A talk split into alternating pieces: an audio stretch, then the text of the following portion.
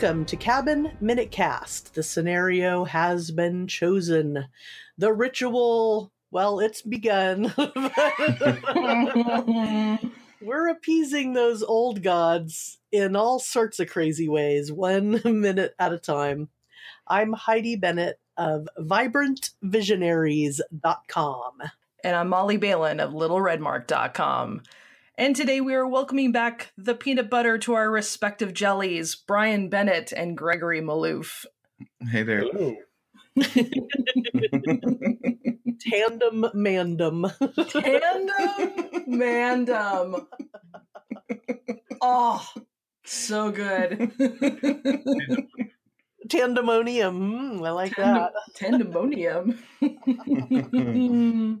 well, our, our tandem mandem minute is minute 80 of the movie The Cabin in the Woods. And in this minute, the creatures breach the control room and the crew scrambles for escape. And it doesn't work out well, in case you guys hadn't figured that out by now.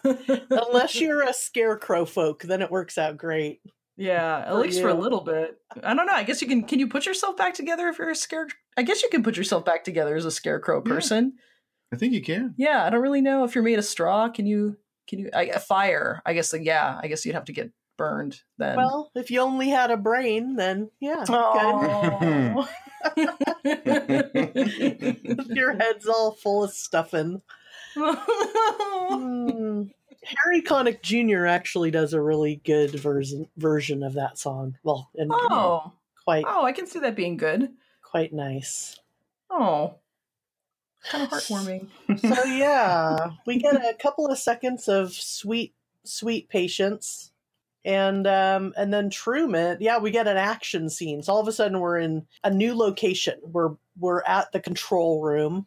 Truman, you know, it's interesting. I'm looking at this and I'm seeing Truman shoot at the scarecrow folk Mhm. coming in. It looks especially cinematic, like the way they're the Mm. way it's shot. I don't know how else to describe it. It just looked like all of a sudden I imagined myself seeing how cool this would look if I was in a um, drive-in theater and there was this- Mhm.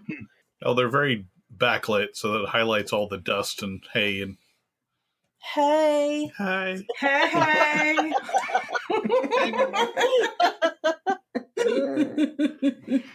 yeah, yeah, but I get what you're saying. This has got kind of a John Woo hard boiled sort of feel here with these guys. They feel really they feel really yakuza. They're super gangster Yeah, coming in. So yeah, the, the first scarecrow has definitely got some swagger. And just like gets shot in both shoulders and just kind of like, yeah, whatever. Just, Yeah, what's what's a little bit of straw loss, you know? yeah, totally. You know, just stuff that back in later. yep, totally. of course, uh, uh, scarecrows aren't really known for their structural integrity too much. So, are we to believe that the scarecrows are the ones that pounded through this the the vault door? right, Right. like, what what Right. what dented and blew in the door before? It's just like- hmm Yeah, I'm wondering back to that previous minute if that explosion was it this? Was it the control room door coming off? That huge explosion we saw earlier? Oh, could have been. Yeah. That's possible, yeah. And of course, you know, there's the the old rules of you know SWAT and stuff is whoever breaches the door isn't the first one in the room anyway. So Hmm. maybe maybe somebody else, Mm. someone bigger breached it, and then the scarecrows go in. hmm hmm Yeah. Otherwise, you're you're talking about like a vicious Raggedy Ann and Andy kind of situation where just Exactly. You get the clown and the werewolf on the outside of the door. Go, go, go. And then the scarecrows come running in. I mean, it's suddenly they're coordinated. Yeah, these scarecrow, I really like them. They're like leaping on on Truman. They are like a team. Like they really seem to Mhm. be acting together. Like we're gonna take this guy down. We could, you know, we mentioned last episode about the elk, aka the the antelope or whatever. It does look like they're working together to like take down one. Yeah, and as as we mentioned before, like in the previous minute, uh, talk about like you know people with the fear of clowns and stuff is I don't have too many rational fears. Uh, uh, scarecrows a bit are one like especially scarecrows in movies, like the Batman. You know, scarecrows always been Mhm. creepy. These guys are pretty creepy, and it's one of those things like I can uh, I attest back to when I was a kid. my dad worked for a government agency, and so it always have like these office parties, and uh, be like the one room, you know, probably like most, you know, it's in the seventies. You know, uh, Mhm. office parties. You bring your kids, and you basically the kids would go in the conference room, and someone would be playing videos, something, and board games, and just watch the kids Right, while right. the parents were, you know, getting Hmm. drunk at the party and and I remember this was like a Halloween party, and I remember the the movie they showed was Dark Night of the Scarecrow, Ugh. which was like a oh Jesus! yeah, and this was like for kids, and uh, it's like I, I was probably like I forgot how old I was. Like I looked up when that movie came out, I think I was around ten or something when that came out, and I, the only thing I could think of is because that definitely was not appropriate for kids. It was a TV movie, but definitely was not appropriate for kids. And I kind of think that maybe someone messed up and thought that they were going to be getting like the Disney film that Doctor Syn, alias the Scarecrow, like a guy that was a highwayman, and Hmm. you know, it was a Disney film, but a highwayman that dressed up as a scarecrow. And That even sounds pretty yeah, scary. it is, but it's a Disney, it's a Yeah. Disney film, so at Mhm. least it's kind of you know not too bad. But the Dark Night of the Scarecrow is like, you know, Larry Drake plays uh, a mentally disabled guy who kind of gets blamed for it's like a, almost like a Frankenstein type situation. He gets Mm. blamed for the the Mm. death of some kid or an attack of some Mm. kid, and then he his mom dresses him up as a scarecrow to to hide him in the field until it all blows over because there's like the vigilante group and then the guys like find him tied up in the field and then shoot him you know so this guy dressed up so you have this this mentally challenged guy you know dressed up as a scarecrow getting killed in the field and a, Oh, yeah trauma. and then, then they then they, they plant Wow. like a uh, uh they found out later that the guy was innocent so they go back and like plant a like a pitchfork next to his body or something like that so they can claim self-defense or something and, Mm. then, uh, of course there's, there's something that's not really sure about like uh, he comes either he survived the attack or he came back from the dead to avenge you know something but anyway Mm. oh, yeah but spoilers for a 1970s tv movie but hey um, for the people that are going to get all pedantic about it. But um, yeah, definitely like watching this guy get killed and, and then revenge murder uh, was for a kid thing. I'm like, like I started thinking like, why don't I like scarecrows? Oh yeah, that that's uh, someone uh, not really screening it. And then I don't think even the person that put on the movie was in the room anymore. Right. one of those like, yeah, we pop it, we pop in every 20 minutes to make sure you guys are still alive. and they pop in, and you guys are like, ah, yeah, exactly. We were, and knowing the seventies, we were probably locked in that room too. So who knows? Oh I like- god! They didn't notice you cowering in the corner. Yeah, I like the idea that, that he was dressed up and hung up like a scarecrow, and that these guys were vigilantes, but they didn't they didn't uh, use uh, fire and like burn him because that Well, they- seems like they the were kind like- of thing. that was the, the typical seventies vigilante, hill, you know, not hillbilly, but uh, Mob, backwoods Of- type yeah, people that Mhm. got their you know pickup truck and their rifles and stuff. And so, and the mom, like I said, the mom tried to hide him by making him look like a scarecrow. Oh, Man. That's a real feel good movie if you want to look that one up. Wow. I like the planting the pitchfork idea for self defense. yeah. Yeah. You had rifles, you had a pitchfork. Okay. But anyway, so there's my scarecrow trauma. Uh, so yeah, these guys are fairly uh, fairly accurate in that. I, I I don't really have a, a real life fear of scarecrows now. if I That's see one in real life, just when they're animated uh, creepily in movies like this. yeah. so, wh- what would you, what is the actual technical term for that? for scarecrow Uh, trauma. yeah. Oh, in my field, I don't know if we, I don't know if we have one for scarecrow trauma, but it seems real. It's a real thing now. I, I Can we do look some that up? Good in the- research on that Yeah. for those who've been exposed to scarecrows in odd situations in the seventies. There may be intergenerational trauma. It's I a don't really severe form of hay fever.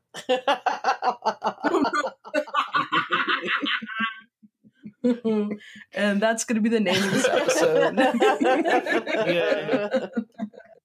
Yay! Thank You're you, welcome. Brian. I like the effective use of effects here where the spider the only other time we saw the the huge spider, their gargantuan spider, was where they simply used the effect of putting a regular size spider in a small box and then shooting it in such a way that they made it that it makes it look as if it's a huge spider. And then here we get to see Hadley defending the realm um, by shooting at the shadow of a huge spider. Yeah, it's almost like rear projection or Mhm. something. Yeah. But of course, that, that really is the only way Yeah. to deal with spiders: is shoot them with an MP5.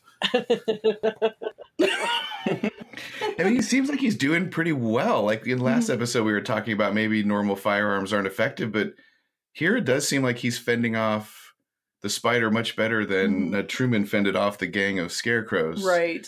I mean, the spider's not coming closer, so I mean, he does seem like he's giving the spider a run for his money. Spider has, Yeah. has some substance to Well, I stop a bullet. I, yeah, I mean he's got an Uzi basically. I mean, looks almost like would you say it was an MP5 yeah, that HK he? MP5 nine The- millimeter pistol in, in yeah, ammunition. But anyway, other than that, Good lord. Other than that, yeah, I know it's the equivalent of like a a, a broom at this point. It's just kind of like ah, just sort of hurting it. Yeah, he might as well have a pitchfork at this point. Yeah, seriously. he kind of looks like he can barely hold on to it too in a way like it's it's getting away Mhm. from him the the gun itself yeah, uh, luckily he's got the, Mhm. the the stubby handle in the the front. yeah Yeah. Yeah, he is holding it away from him like he's he want the, like he's scared of the gun and the spider, but he's Mhm. got to use it, so Yeah. he's doing his best to. Yeah, you don't want to catch you don't want to catch hot brass in the face it. oh as it's being ejected. Ooh, yeah, right, right. Yeah, that's actually, you know, we talk about uh, persons of interest periodically on this show, but that that was the first time I'd ever heard someone in the media actually talk about the the non-reality of that like gangster you're going to cock the gun to the side because the it's going to eject in your face basically Yeah, from mm-hmm. on that show for the first time. I'm like, yes, that totally makes sense. That's why that's not a practical thing to do. Thank you, John Reese, for explaining that to all the kids at home. man in the suit so what The man and in then the he suit. broke that yes. burner phone and threw it in a trash can whenever I'm at thrift stores, I'm always looking for like cheap flip phones and stuff. I just want to do that, just at a cafe or something. Just Oh, take a shit. take a fake phone call and just say something really cryptic in it, and then just snap it in half and dump it in the trash and walk out.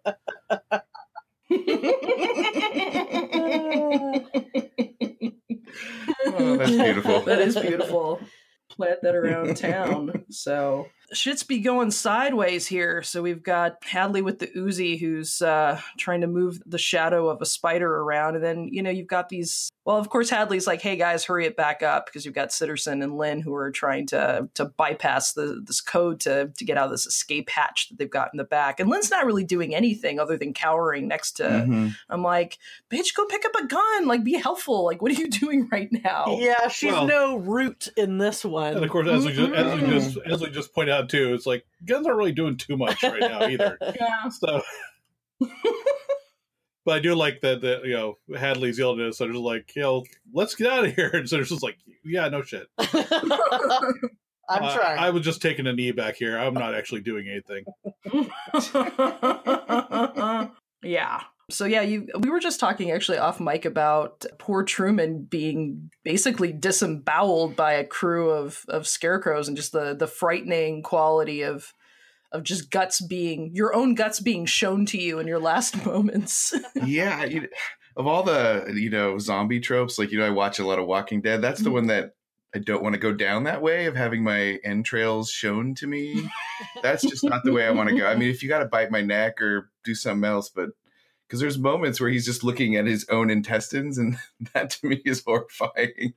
I do not want to go down. I mean, I'll go down with you know with the zombie, but I do not want my stomach ripped open and having my insides just kind of thrown around. That's just not my idea of a way to go.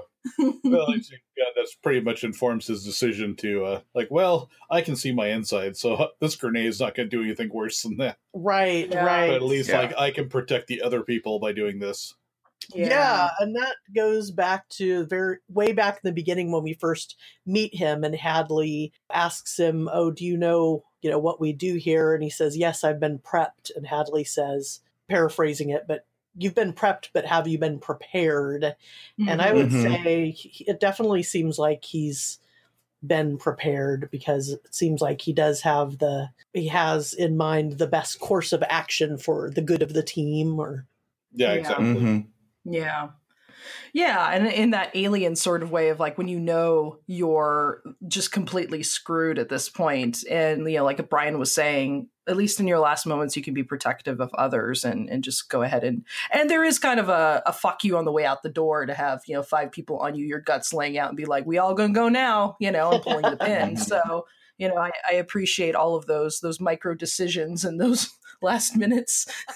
a true soldier move because I always Mhm. presumed Truman was CIA trained or soldier trained, you Mhm. know. So yeah, he when you see your entrails, he knows what to do. Yeah. He pulls the pin and calls it a day. Yeah it makes me wonder like um you know yeah i guess his brains aren't pulled out so he can still use them because if somebody was saying go with your gut instinct that might not be something that's available to you if your guts are on Well, the, gut- outside The good instinct is Oh. if you see your guts, the instinct should be to pull the pin on a grenade. I think Heidi, at one point in the podcast, you had mentioned, or you and Molly were talking about what the training manual might look like for this. Right. So there might be a chapter on like what to do when your insides are out. he's prepared and he's taking the scarecrows with him, so it's a good move. hmm Yeah. totally agree and i love the shot too we get the explosion and man you see all sorts of innards flying right into the camera and I would say actually, speaking of the, the training manual, is one of those things that early on uh, I didn't never really is addressed is like in the opening scenes when they're in the break room, and we see all the posters stuff like your normal break room posters. right That Oh, no. that, that would indicate there are like OSHA safety posters up there, exactly which would indicate that this facility has been inspected by OSHA. Exactly. I, I mentioned that at the beginning of this podcast too. It's like you know someone OSHA had to come sign off on all this stuff. It's like, oh, your monster containment unit. Oh, this looks this is up to code for for monster containment, and totally. it's like, yeah, just that's one of those things that just I think on like a third viewing or something, it was like, wait a minute, what that that's not. Yeah, totally. Anyway, so anyway, back to this moment. I just had to. It was just one of those things that just was. No, when you, it's when you really think you about know? it, when you start breaking this stuff down minute by minute, like the absurdities of things you take for granted, and then, Uh-huh. yeah, Mhm. like these guys probably, you know, maybe even go on like um team building retreats and stuff like that. Man. oh, force force fun. Forced fun, yes. Forced fun. Well, Wow. it's good to know safety first. Yeah. You know, as employees, you're surrounded by clowns and Yeah. scarecrows, so it's good to know that OSHA's been involved at some level. really really grainy trainy films that are slightly odd. Like, what would be when monsters come loose?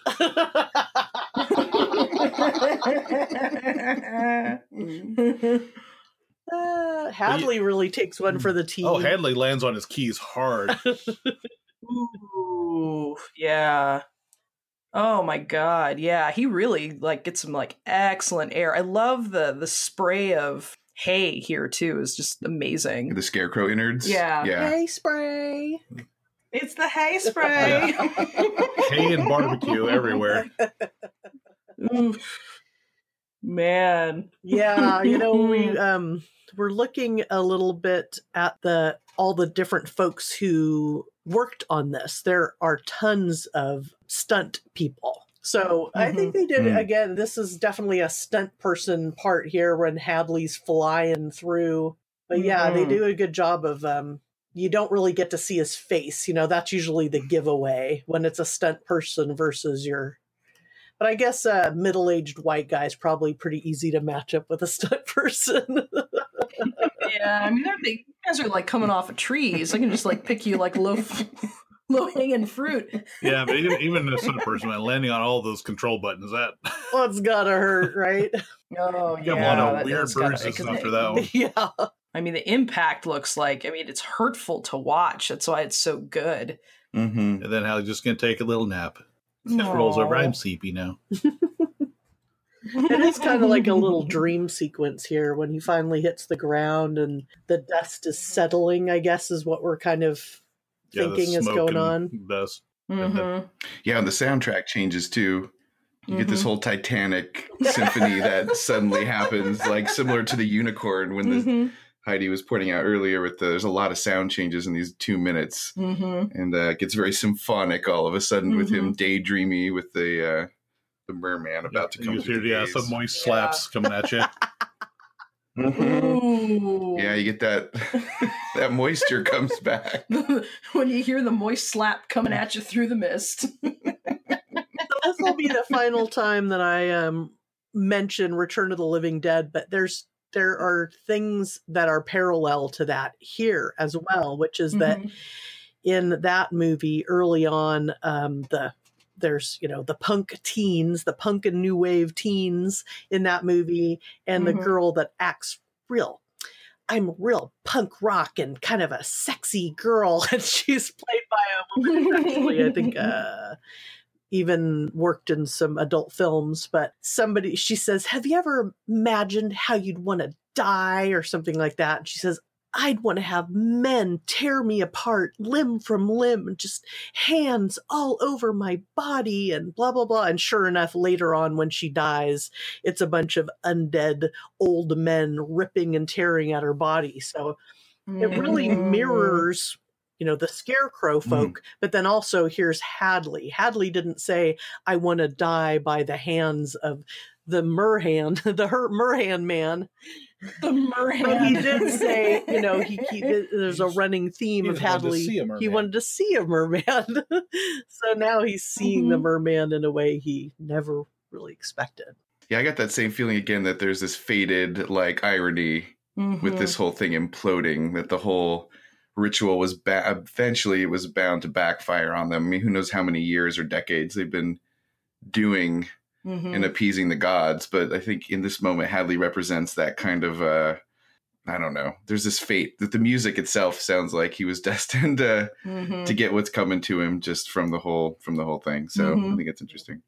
Yeah, and I love that there's this. I mean, we're, I mean, it looks like mist to me. It's probably more accurately smoke from the explosion, but there, there's such a, a beautiful, majestic, dramatic moment that's being created, you know, that, that there's this sense of fate that's completely matching up at this point. Again, it's magical. And it's magical. His death is magical. It is.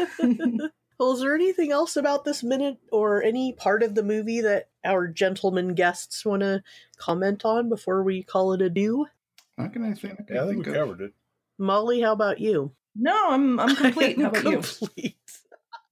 Complete. I am complete. Feeling complete. I feel complete. As the merman completes Hadley, I am complete. well, we've got a very special merman guest coming up for our our uh, next episode, so definitely stay tuned for Friday when that special gentleman. For Oop, Merman I've said too much for merman minute. um, but yeah, um, thank you to both of you guys for showing up and hanging out with us today. yeah, thanks for having us. It's great. Fun stuff. Yay! Fun, fun stuff. Yeah. Um, and yeah, Pokey, thank you for being so quiet. It's almost as if you're not here. Thank you, Pokey. I wish I could thank Mones for the same, but he got up on the, the table at one point. now. But yeah, it's- thanks for being peaceful for the last hour, Mones. yeah, and um, you can find us as usual at cabinminutecast.com, Cabin Minute Cast on Instagram and Twitter and such. And yeah, make sure to find us over at the Cabin in the Woods Facebook group and let us know your um what you think about these minutes. There's so much crazy activity that happened this week and and or if you have any fear of clowns or if you've seen this movie that Brian is talking about that sounds If you've had scarecrow trauma, Yeah. we can start a Dark Night of the Dark Night of the Scarecrow. Dark in the Night woods. of the Scarecrow. So thank you guys for listening in on this Wednesday, and we will see you back at the cabin.